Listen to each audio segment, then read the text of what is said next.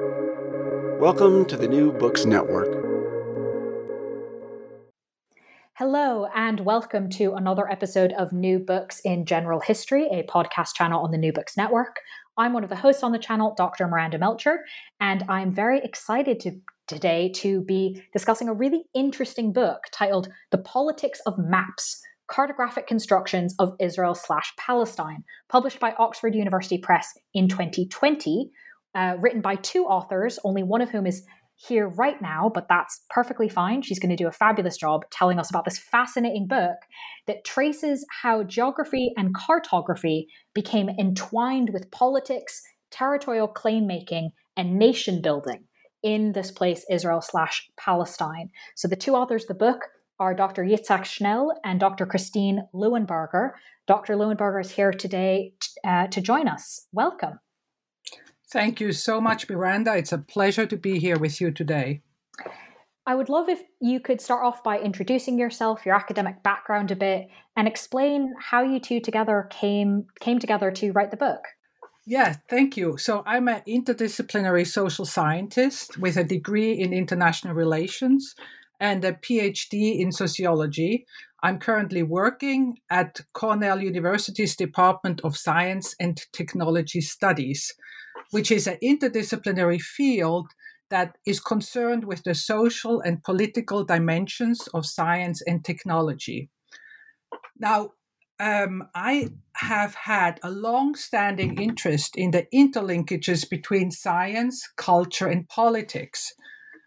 My first major research project was actually on science under socialism in East Germany before 1989, before the fall of the Berlin Wall. And at that time, I was interested in the psychological sciences.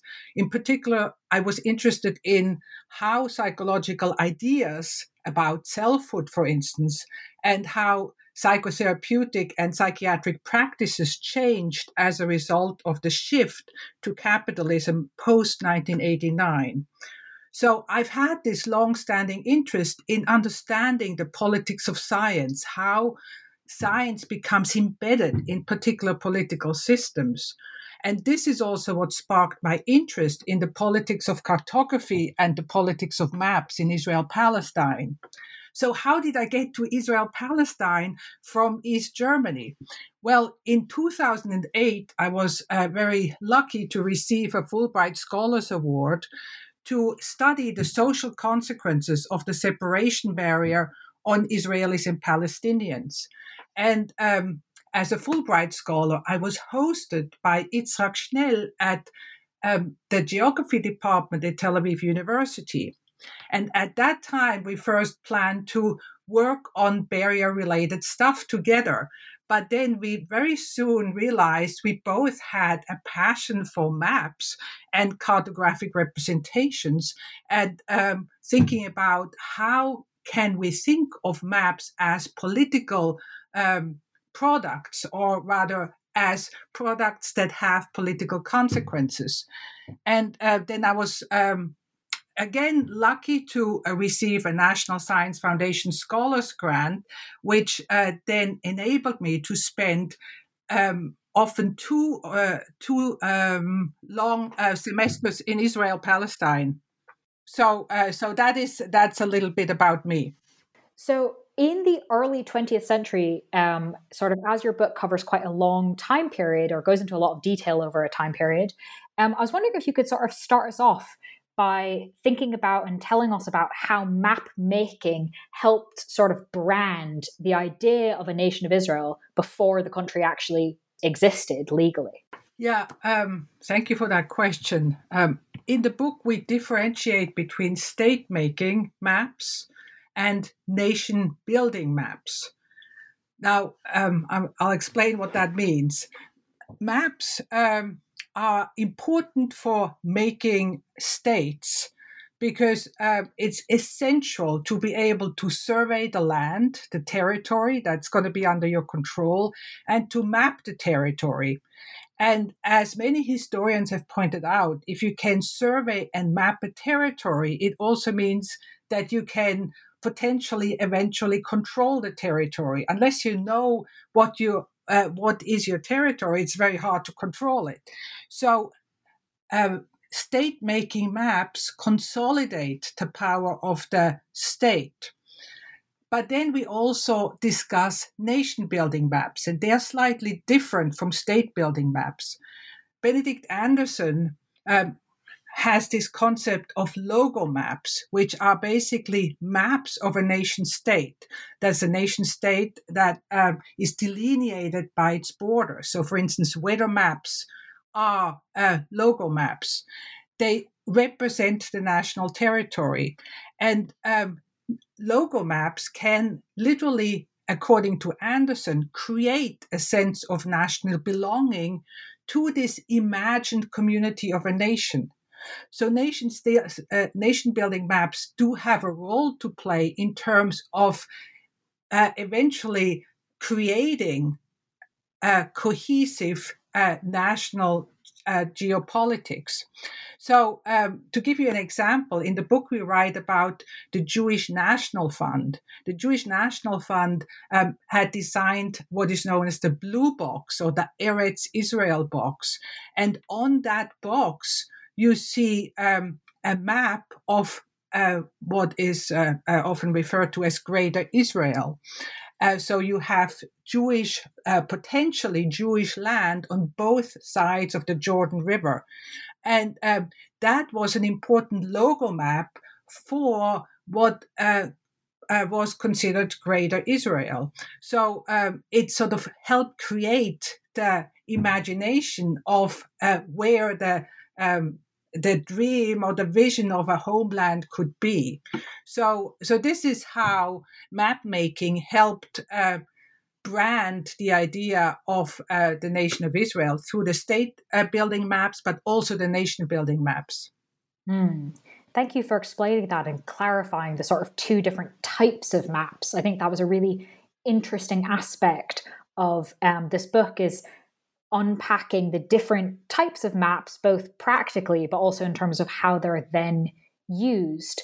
Um, and I want to sort of stay on this idea of kind of the confluence of a practical map that nonetheless has very political usages, um, which you discuss in the book, particularly around um, map making before um, the creation of the State of Israel, particularly when it comes to the British mandate and working with Zionist organizations at the time. And in fact, you argue in the book, quote, when it comes to map making, the British and Zionists' aims seemed to converge, even though their ultimate goals diverged. Can you help us understand this collaboration? Yeah, yeah. I mean, it's a very complex story and incredibly interesting uh, in terms of the history of science as well. But um, just to uh, try to explain this facet of the issue here, the British colonialists wanted to replace the Ottoman land system, which included what we now consider very informal and unscientific land allocation practices. And um, they uh, wanted to uh, supersede these informal practices with modern surveying and measuring techniques to spatially demarcate territory accurately according to modern science.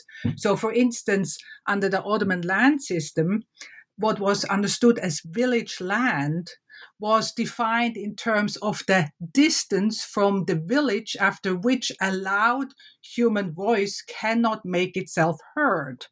So obviously, um, according to a modern scientific method, that would not be considered a very accurate way of defining uh, and designating village land.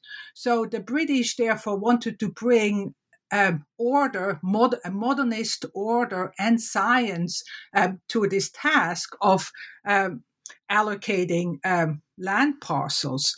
And um, that drive, that modernist drive to register the land according to modern scientific methods, went hand in hand with, with Zionists' vision to make it their own. Because, as I mentioned earlier, um, as we know from history, to survey and map the land is to control it. And of course, the Zionists, a lot of them were also cartographers who were actually trained in Austria um, and worked side by side with some of the British cartographers. They also knew if we can survey and map the land, we know what's there. That gives us a chance to then control it and to own it. So uh, that is where some of the goals of the Zionists and the British colo- colonialists converged. Now, where it ultimately diverged to some degree is at the end of the British Mandate. So, at the end of the British Mandate, um, there's this story that was told to us by uh, um, a very um, famous cartographer um, who was actually sort of part of the history of cartography um, in the uh, 20th century um, in Israel. Uh, he told us that the Haganah, which is the Jewish fighting force, um, shortly before the British were about to leave uh, the territory um, and wanted to basically transfer a lot of the maps that they had um, uh, made um, from what then was the survey of Palestine to Cyprus, the Haganah went in one night into the survey of Palestine um, and basically emptied it of all the materials, stole all the maps, all the printing plates. So basically emptied the whole building, about 80% of it. Uh, and that meant that, of course, the British had not much material to bring to Cyprus anymore. It also meant that that material did not go uh, to uh, Palestinians, but it all went to uh, the um, the Zionists, who then basically established the Israeli state and established the Survey of Israel, which is actually still in the very same building where the Survey of Palestine used to be. And um, the Israeli state and its stakeholders then could continue the land registration process. Um, and uh, that, that was started under the British, and ultimately they declared 93% of the land as state land, and hereby, of course, also dispossessed the Palestinian Arab land um, holders. So, um, so that is where you could say that uh, their goals diverged. Although uh, some stakeholders and interviewers, interviewees who were there at the time said there was also some collaboration between the British and um, the, the Zionists, and uh, some Brits, Brits certainly didn't mind that some of the material or a lot of the material ended up um, in Israeli uh, Zionist hands. Thank you for explaining that. Um, I I found that quite interesting to sort of we we often know the sort of end results that the mandate then transitions essentially into the um, state of Israel, um, but sort of seeing the process through which it gets there and the different actors and how they interact um, was quite interesting through the lens of maps. Um, so if we now sort of continue to move chronologically um, after the founding of the state of Israel, uh, you then take us through the idea of Israelizing and Hebrewizing, I suppose, um, maps of Israel Palestine as a multiple year, multiple decade process, really. Um, and you talk about this in a number of examples, but I wonder if you could explain this process through the example of the map titled Eretz Israel, a map for knowing the homeland for youngsters and the general public. Yeah, um, that's a very important map. Um, and uh, to just contextualize how we analyze this map, I want to um, explain our methods of doing so. So, we were interested in how maps communicate a certain visual rhetoric. And in order to do that, uh, we looked at three different aspects within a map, such as uh, what we call textual signifiers, like, for instance, our names in Hebrew or Arabic, uh, because that already is very meaningful in and of itself, uh, because it tells us which particular audience the cartographer wants to reach. Uh, then we also look at visual signifiers such as colors and symbols. So colors can be very um, laden with meaning. Uh, so, like blue, of course, represents Israel in a lot of maps, and red often is used to represent um, uh, surrounding um, Arab territory. And of course, these uh, colors again carry a lot of meaning. Uh, they're sort of signifiers of nationhood or of danger or whatever you want uh, to signify. And then we also looked at spatial demarcation. How are the borders demarcated? And where actually are the borders on a map? And uh, this particular map. Um, sort of exemplifies the mapping practices before 1967, before uh, the 1967 war. And what is interesting about this map is um, how the boundaries are demarcated. So, uh, for instance, the, the the West Bank is clearly clearly de- demarcated and differentiated from Israeli territory, and then also the Palestinian Arab topography that was there before 1948 and the Palestinian Arab spaces are basically eliminated or sort of designified or marginalized. And instead, you have place names um, represented in Hebrew. And this map is particularly important also because it did represent the consensus about how to delineate the borders before 1967. But then that consensus evaporated after the 1967 war, uh, during which Israel more than tripled its territory. Um, and also after 1967, it was the case that the Israeli parliament decided to eliminate the 1949 armistice line between Israel and Jordan, which is often referred to as the Green Line. And that then led to what we refer to as map wars um, in Israel and also beyond its borders, which basically um, implies that different governmental and non governmental organizations. Um, put forth various um, and often contradictory geopolitical visions of the territory.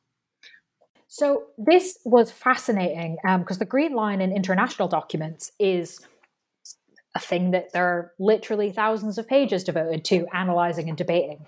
Um, and so, to read about how it was purposely taken off, um, I think gave a really interesting perspective on just how important maps are to this idea of national storytelling in Israel. Um, and you kind of take this again further, sort of starting with this map, but then continuing, and you talk about comparing different editions of the Atlas of Israel, published from 1956 all the way up to, I believe, 2009. Um, and you've already obviously talked about one really big change. Um, but what else can we learn about changes in this national story through maps by looking at editions of the same book over time. Yes, um, atlases um, are a form of national storytelling. So that's why they are so interesting because we learn so much about how a nation wants its story to be told.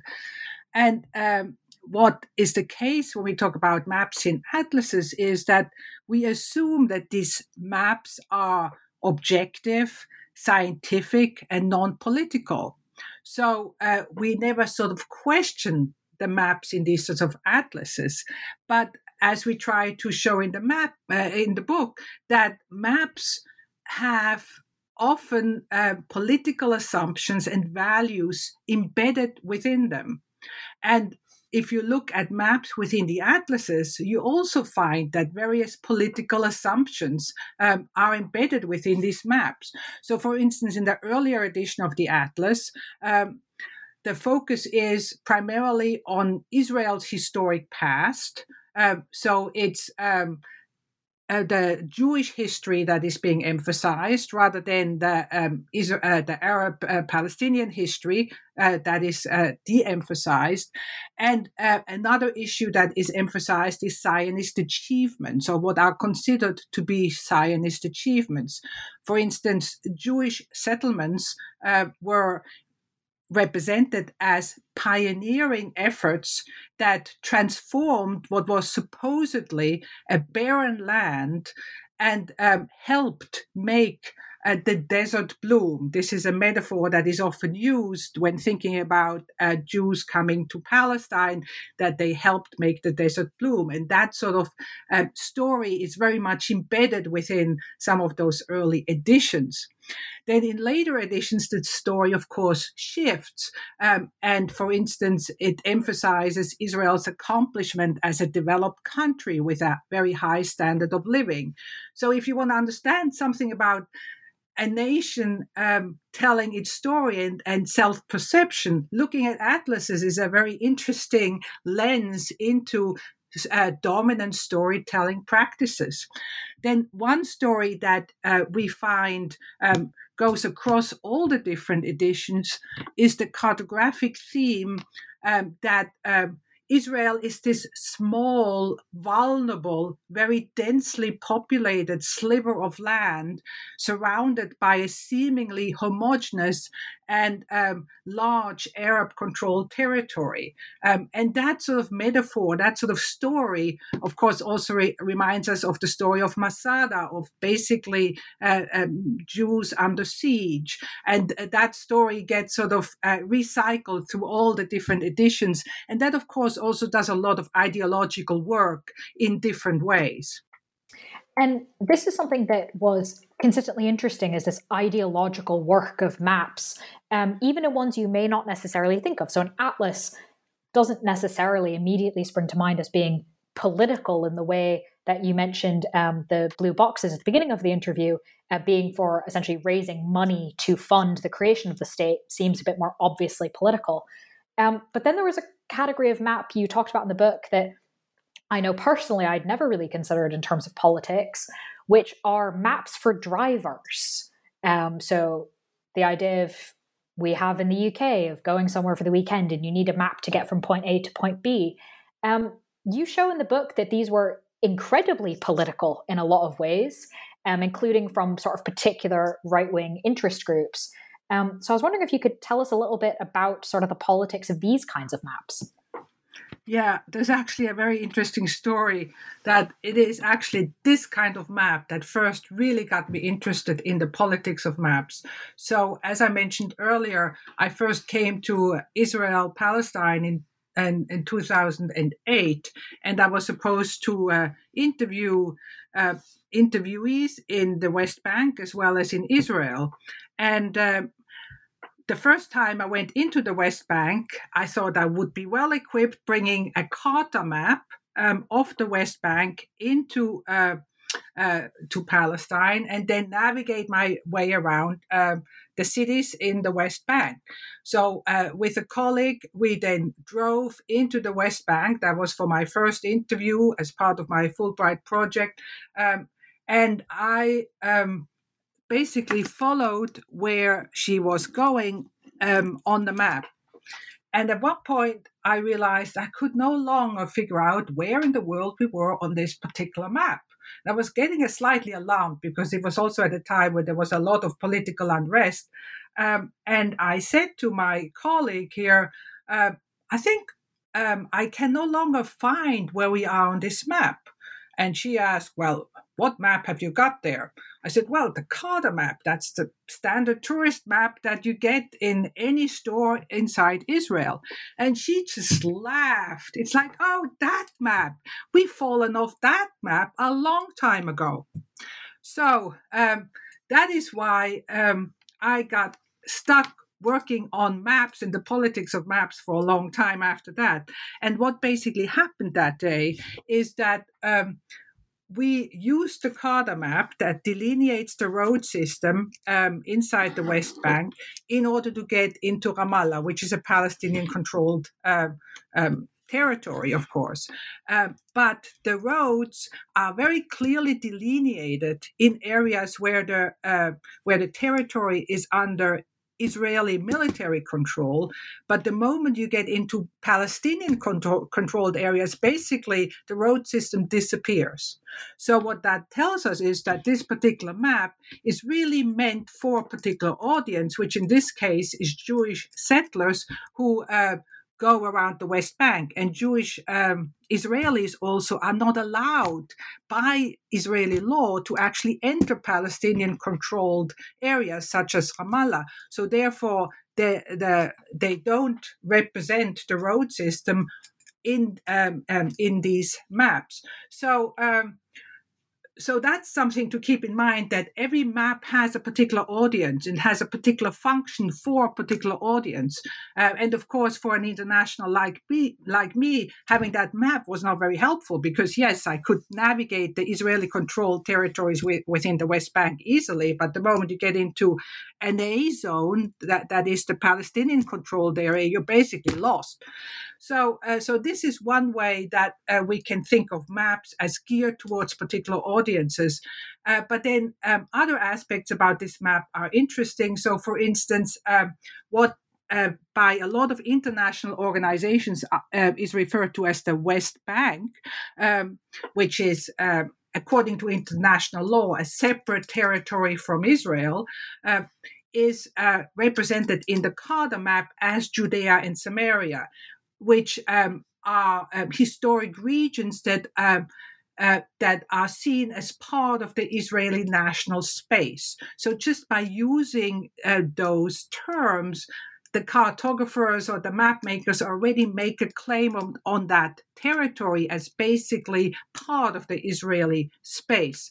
Then also the Carta map omits the green line. As I mentioned before, that's the 1949 armistice line so therefore it's very hard to actually clearly uh, know whether you're in the west bank or inside israel um, and uh, the Carta, of course, uh, omits the green line because that is also uh, according to the decree of the Israeli government uh, post 1967. Uh, but um, the moment you look at internationally produced maps, the green line is actually there. Um, and then also um, the Carta map primarily attends to Hebrew topography, as I mentioned earlier. For instance, Palestinian roads are not really represented, or um, any sort of uh, important uh, Palestinian uh, uh, towns or villages, other than the very big ones, are hardly represented. I okay. I feel better about not having knowing anything about this and being um, very intrigued by this category of maps. Um, to know that you are also um, very interested when you found out about them. Um, oh yeah, yeah. I, I, the idea of oh, we've been off that map for a long time is fascinating. Um, yes, I was rather alarmed at the time, actually. I, I, can imagine. Um, so perhaps now to move to maps that our listeners, certainly myself, might be more familiar with, which are the maps um, used in sort of international debates and discussions about peace in this area. Um, and you discuss in the book Peace Now, the organization, the NGO, um, and discuss how they use maps as part of, quote, narrative and representational strategies to advocate a two state solution. Can you tell us about how maps are used to achieve this purpose? Yes. So um, there is a range of human rights organizations uh, organizations inside Israel, such as Peace Now or B'Tselem, um, that does quite a lot of mapping. And actually, Yitzhak, uh, my co-author, has also done maps for Peace Now himself, and I'm sure he has uh, stories to tell about that too. So. Um, these categories of maps are very, very different to, for instance, the uh, tourist maps, obviously, uh, because the tourist maps don't represent the West Bank as uh, basically separate from Israel, but the uh, Peace Now maps or the B'Tselem maps clearly delineate the green line. They clearly delineate the West Bank as separate from Israel because they um, want to show their alignment to international law. Because according to international law, uh, the the West Bank um, still is a separate territory, and you cannot claim that territory un- uh, uh, until there is a, an agreed upon peace deal. So. Um, uh, the the peace now maps as well as the B'Tselem maps uh, tend to uh, emphasize, for instance, the Green Line because they their commitment to international law and clearly represent the West Bank as a separate territory from Israel. And what they also tend to do is to emphasize that very territorial fragmentation inside the West Bank. So the, the geography, the spatial geography inside the West Bank is incredibly complicated because there are some territories that are in under Israeli military control, some territories under uh, Palestinian control and some uh, territories under Palestinian and Israeli control. So, what a lot of these organizations want to show is how fragmented that territory really is. And the fragmentation, of course, is a problem um, for Palestinians trying to navigate, for instance, from Bethlehem to Ramallah, because they, they have to go through Israeli controlled territories.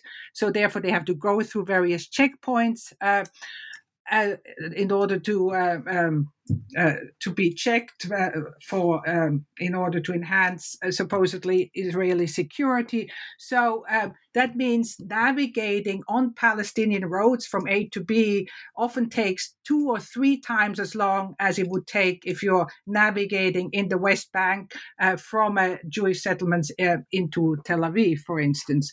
So because of that territorial fragmentation, that means there's a whole range of um, uh, legal restrictions and movement restrictions uh, that uh, impact particularly Palestinian drivers. So all these organizations want to point to that territorial fragmentation, and they want they base um, their delineation of the region on international law. Um, moreover, they really try to uh, represent the territory in a scientifically accurate fashion. And uh, the people I've interviewed in these organizations, they point out that we need to be a hundred percent accurate because uh, that establishes the credibility of these organizations. A lot of these organizations uh, often have a tough life um, in uh, in current Israel um, and uh, and also in the past because um, they were often seen as um, um as pro peace um, and as sometimes pro Palestinian. So they uh, they basically say that uh, we need to be neutral and the neutrality can be established by being scientific. And that is so important in a politically charged environment is to be seen to be following the science. Of course um, in the last two years or so this has become more complicated uh, as we've all lived through a pandemic and we understand how politicized um, scientific findings can become. But at least at that time and in that context, following the science was seen as the way to go if you wanted to make a point about international law. Thank you for um, kind of putting that into context. And again, this the idea of kind of how scientific are maps versus how political um, is something that does seem to be changing rather a lot over time. Um, critical cartography comes up in your book as well. Um, which is a discipline I think that has a lot of potential, um, as well as obviously the work it's already done. So we've talked a lot about sort of the Israeli use of maps for political purposes, but what about the other side? How have Palestinians used maps to for the same sorts of attempts, state building, nation building, um, but on the Palestinian side? Yeah, so uh, there are different types of mapping practices. Uh, I mean, the one message that we want to get across in this book is that there are um, so many different types of organizations, governmental and non governmental organizations, that put forth different geopolitical visions, that there is no real consensus on either side. Oftentimes, you hear these stories on the Israeli side oh, all Palestinians only represent uh, uh, historic Palestine and claim the whole, um, the whole territory as their own. Well, that is may, maybe one particular segment of the population or some political um, stakeholders, but uh, there are many different type of map- mapping practices on the Palestinian side as well as on the Israeli side, and we have to understand that diversity to understand the complexity of the conflict. So, uh, when it comes to Palestinian maps, uh, one type of mapping practice is um, making historic maps that basically trace Palestinian displacement after uh, 1948. And these sorts of maps can be understood as a form of uh, counter mapping or resistance mapping to state defined territory. So, to uh, the way the territory is defined according to the Israeli state. So, um, for instance, Salman Abu Sita um, is a very important geographer in this um, uh, debate. Um, he uh, did a, a, Palestinian atlas and did various maps where he basically reconstructs pre 1948 Palestine. And um, those sorts of cartographic reconstructions serve as a tool, um, in his case, to advocate for the right of return for Palestinians who were displaced from their homes post 1948. So, this is a form of resistance mapping. But then you also have what we call state building maps um, in the West Bank. So, for instance, the um, the PNA, uh, the uh, Palestinian National Authority, um, they um, do or engage in what we refer to as state building maps. So they clearly delineate uh, the West Bank and Gaza as separate from Israel. Um, and they say we need to survey and map these territories that because um, if and when we have full sovereignty over those territories, we need to be able to engage in uh, in governance um, um, and in effectively administering these territories. So, state building maps in the PNA they do not represent the whole of historic Palestine. They represent exactly the territory that would be expected to come under the control of the Palestinians in a two state solution. Uh, and but then you also have what we refer to as nation building maps um, and those sometimes are local maps of historic palestine and their function is to also increase people's sense of belonging to the territory so in the palestinian case uh, we have to differentiate between all these different types of maps in order to really understand the complexity of what's going on there. And this is obviously, as you sort of implicitly outlined, very challenging to do in an environment that we've already discussed was sort of dominated even before the state of Israel by Zionist organizations, then by the government of Israel.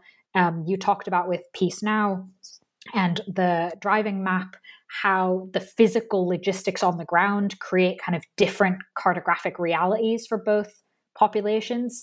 Um, so, could you talk a little bit about sort of the why is it hard to make maps for Palestinian goals and purposes?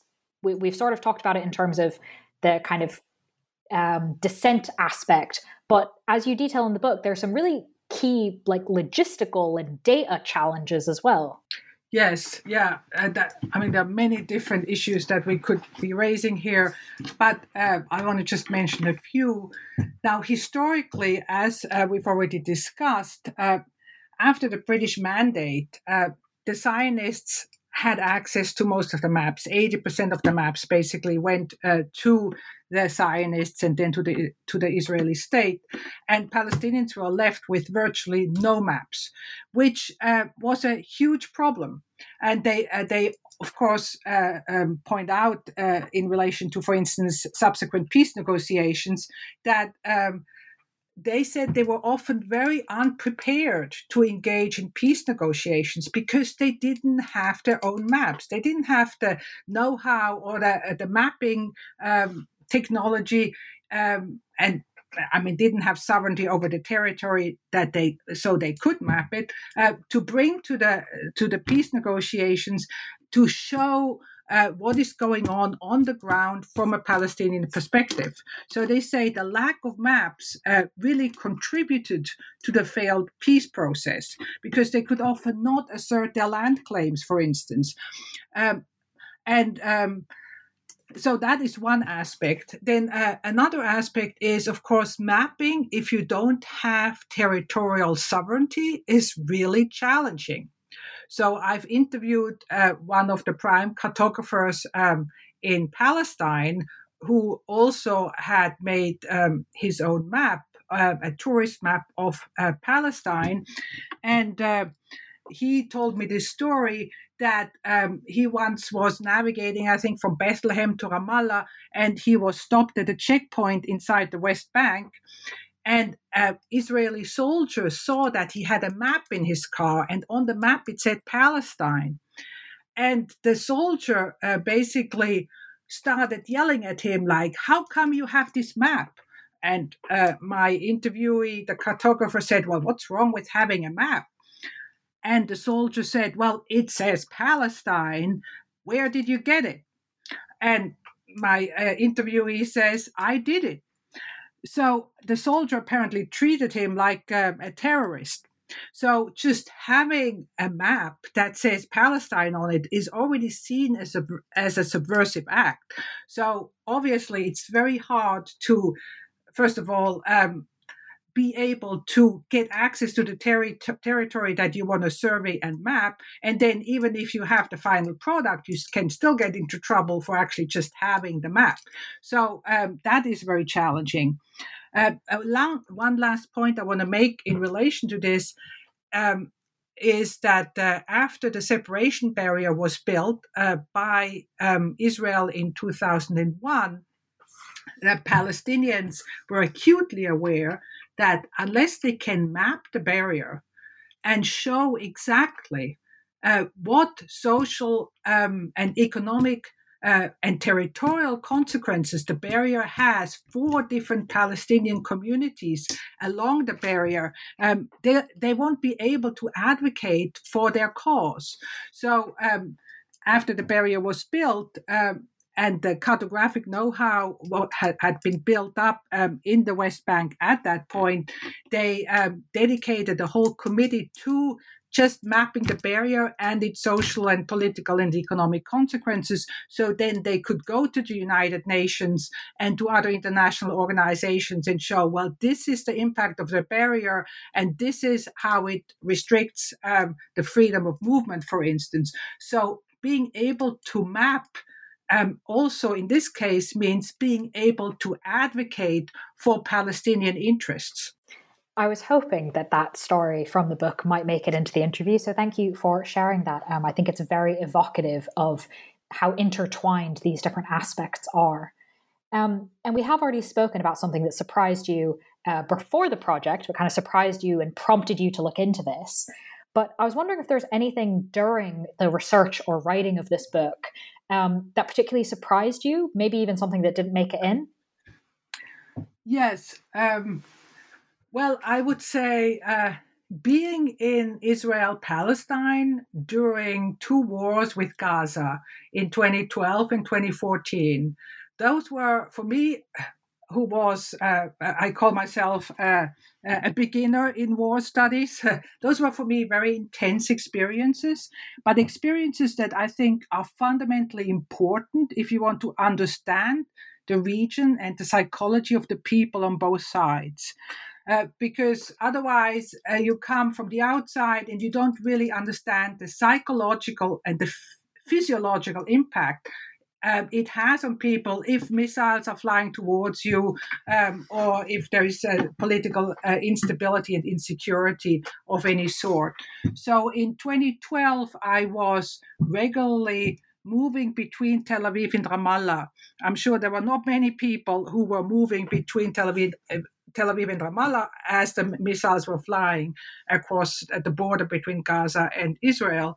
And I had the opportunity to talk to people on both sides, on the Israeli side as well as the Palestinian side. Uh, that is, uh, the Palestinian side here meaning the West Bank, because obviously I could not go into Gaza. And for me, it was very telling to hear, hear the stories from people on both sides. And it was also telling to um, to feel the indifference sometimes of people on either side about the other. Because as a colleague told me that when missiles are flying towards you, you're not going to hug your enemy. So um, even though I had been engaged with a lot of peace activists on both sides, these very peace activists, they often did not show a lot of empathy towards the people on the other side once the missiles started flying. And I could understand why. But it was also very disconcerting um, and, and sort of depressing as well, because I could see how people um, on the Palestinian side were suffering. And I could see also um, how people on the Israeli side uh, were suffering in different ways to different degrees, but still everyone uh, was suffering. So uh, I find that once there are these borders, uh, border tensions and uh, um, and uh, insecurities, the border, also the mental border, becomes harder and that hardness of course stays and that that has a long history so uh, but then uh, also in 2014 um, when i was um, in jerusalem i often talked to israeli and palestinian colleagues about what, what was going on here and it looked very desperate. There was street fighting going on in jerusalem. I mean literally arabs and jews fighting in the streets. And I remember telling a colleague of mine who is a peace activist uh, that, oh, it looks hopeless. And my colleague turns to me uh, very sternly and says, I live here. I cannot afford to give up hope. So, and that I think is very telling about uh, the sense of purpose that a lot of people in that region have to uh, to uh, move peace forward and i think that's why i'm i'm still in love with the region because uh, people are very engaged, they are very political, and they do have a sense of purpose, whether on the Israeli or the Palestinian side. Uh, I mean, obviously not everyone, but um, a large majority of the people want to see an improvement of relations. So you see that sense of purpose transpire in these moments of insecurity, and you also see their sense of hope that yes, despite all that, things can improve. So I guess that is what was very um, telling for me in terms of uh, what it was like to uh, to live in such a region. Well, I always ask that question to get a sort of behind the scenes idea of what the process was to come up with the book. Um, and that's a really great example of uh, behind the scenes. So thank you for sharing that with us. Um, and then, as my final question, um, what are, now that this book is over, this obviously massive, massive project, what are you working on now? Yes. Um, I mean, this book um, was a massive project, um, and I loved it and hated it uh, at times. uh, but I'm just so glad it's off my desk at this point. But I'm glad we did it, and it was a very successful collaboration. And I feel like uh, I know more about that region than any other region in the world, including the region where I grew up in.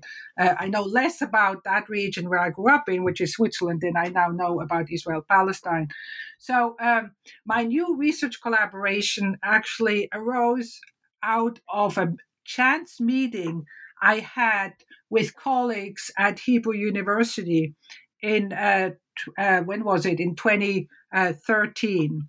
So um, at the time, I was um, a visiting scholar um, at Hebrew University, and I met um, a, a, a, peace researcher um, there uh, by chance, um, actually in the residential housing at Hebrew University, the alarms went off, as they often do in Jerusalem, and uh, um, and we met because uh, there was again insecurity and alarms going. So we came out of our apartments, and that's how we met. And then we realized we actually had shared common interests in peace building in conflict regions. And uh, it just speaks to how uh, often research projects uh, don't come um, come about through planning that much, but through serendipity and maybe good luck or whatever you want to call it. So um, I met my new research collaborator Dr. Lazar Sepedarenko, in that way. And um, he is originally from the uh, Democratic Republic of Congo. Um, and um, as I said, also a peace um, researcher. And uh, with him, we started various projects looking at peace building in um, East Africa. So basically, um, I had this uh, focus um, on the Middle East for so many years, basically uh, for um, uh, over 10 years. And now I've uh, moved my focus, my research focus to East Africa. And currently, with another colleague, Bertrand Misero, uh, whom I also met at Hebrew University, we are actually working on migration issues, uh, looking at migratory patterns between East Africa, which is primarily the uh, DR Congo, uh, Burundi, and Rwanda. Um, and the United States. And we're interested in factors that enhance or hinder migration and integration. So the aim is to uh, provide academic insights into the process of migration and resettlement and to come up with best practices concerning migrants' integration um, into their new host communities. So, um, so it's slightly different topic to maps in Israel Palestine, but it's still very international. And uh, given that I'm here in upstate New York, I guess it always uh, I always have this drive to uh, uh to do projects in faraway places that are a bit more interesting than um, Ithaca, New York. Well, thank you for sharing that. It sounds like a very interesting uh, research project and certainly one that you can sink your teeth into, uh, just like you've done with this one. Um, and so while you're off on that new project, listeners can read your current book, which again is titled The Politics of Maps Cartographic Constructions of Israel slash Palestine, published by the Oxford University Press in 2020. Um, we have had with us one of the two authors today, Dr. Christine Leuenberger. Um, the other author is, of course, Dr. Yitzhak Schnell. Thank you, Christine, for being here and sharing your time and expertise with us. Thank you so much, Miranda, for reading the book and asking these fantastic questions. And I always love talking about this project.